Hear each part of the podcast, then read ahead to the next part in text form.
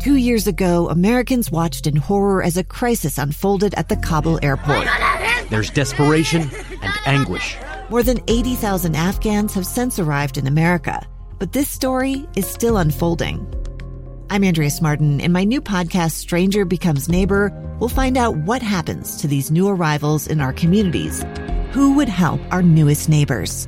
Follow us at kslpodcast.com, Apple Podcasts, or anywhere else you listen. Welcome back to Live Mike. I'm Lee Lonsberry. Grateful to you for joining us on this program. We've covered a lot of ground on the program today. We heard a little bit from Adam Schiff as he, from the floor of the United States Senate, makes the case against the president in these impeachment proceedings. He serving as lead manager, as a prosecutor in this deal. Tomorrow, he and his team will have one more day to make their case, and then it will be the turn of the defense. As they defend the president against the articles, the two of them introduced, the articles of impeachment introduced by the House of Representatives. I keep beating this drum of history and how important what is happening right now in Washington, D.C. is, and how impactful it will be on the studies of our children and grandchildren as they look back on these days. History is being written right now. Regardless of your politics, there is some real significant developments happening in our nation's capital. I invite you to, as you have time, dip in and out and listen to what these individuals have to say from the floor as they debate this issue. I also want to invite you to download our KSL News Radio app. It's powered by Any Hour Service. You can listen to the program, of course. There are cameras here. You can see what's going on in the studio. Also headlines and all sorts of ways where you can get up to speed on what's going on in your community. Again, the KSL News Radio app, powered by Any Hour Service. Also want to make one last invitation. If you have a moment, please send me a note to the Utah Community Credit Union text line, 57500.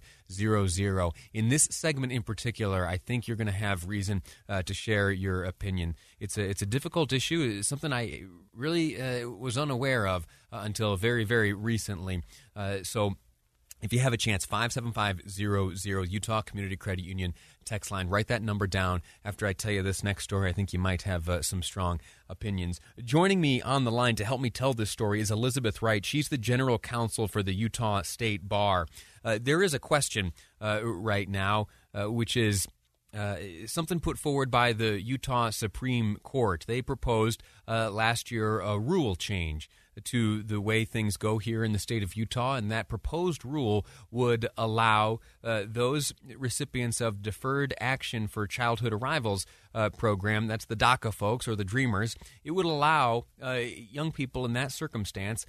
So again, those are folks who are not citizens of this country, but who were brought here at a very young age by their parents, undocumented immigrants, and are here and have lived their life, have engaged the educational program, and in some cases gone on to law school. Now, should the state of Utah, should the Utah State Bar admit these folks to the bar? Well, that's the question being asked right now. The Utah Supreme Court has proposed a rule, and there is a public comment period. It's open now but closes today, and for that reason, we have invited onto the program Elizabeth Wright, again, General Counsel for the Utah State Bar. Ms. Wright, I'm grateful to you for joining us. Thank you.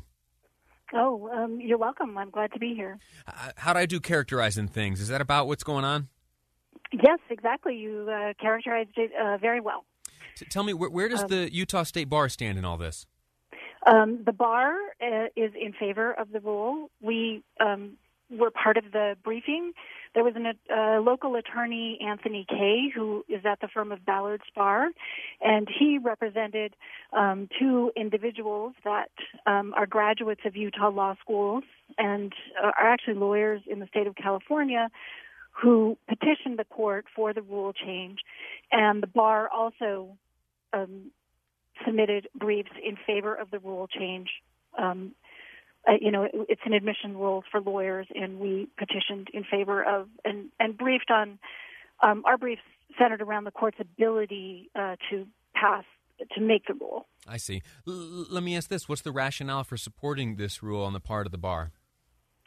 A couple of things. That these individuals are graduates of Utah's law schools. They are children of Utah. They were raised here. They went to, Utah schools. Under Utah law, they're allowed to receive in-state tuition to attend state universities. One of them went to Brigham Young University, undergrad and law school, which allows, obviously undocumented immigrants to study there. And they are qualified to practice law. The federal government allows the state to pass a law allowing undocumented individuals to receive professional licenses. It's up to the states to determine whether or not they want to issue those licenses. And we think these qualified individuals would be an asset to our bar and the practice of law in Utah. And so we're in favor of our court taking the step that the federal government allows them to take by allowing undocumented applicants to be issued a bar license. Excellent. We're speaking with Elizabeth Wright. She's general counsel for the Utah State Bar. The Utah Supreme Court and Judicial Council have solicited comments regarding this newly proposed rule. It would allow DACA recipients, the Dreamers, undocumented immigrants whose parents brought them here either at a very young age earlier, and they right now are enjoying the ability to have action against them deferred for a number of years. Now, this question is before the Supreme Court right now. President Trump has proposed an end to this program. That was challenged. The Supreme Court will decide. Let me ask you this, Ms. Wright. If the president is to be victorious in this effort, what would then happen to the folks who are members of the bar but in this DACA status? Well, I don't know. You need a crystal ball. But I think it's, to say what would happen, who knows if, there would be people who would be grandfathered in. And I think it's important to look at immigration in the United States historically. We've always had deferred action for different categories of individuals. I mean, victims of war, we've always had humanitarian reasons where we've allowed people to come in or have deferred status. And so, I'm very optimistic that, Congress or the executive will look at these individuals in particular, Dreamers who are here of their, not their own volition. They were brought here at the hands of their parents. And I think they're a particularly appropriate category of individuals to have some sort of deferred action or special immigration status. So, I think I'm hopeful. I don't know what will happen. That's sure. Sort of not, we have to go forward. This law has been around for 8 years, yeah. And nothing's happened. They've still had their status and been able to renew. And,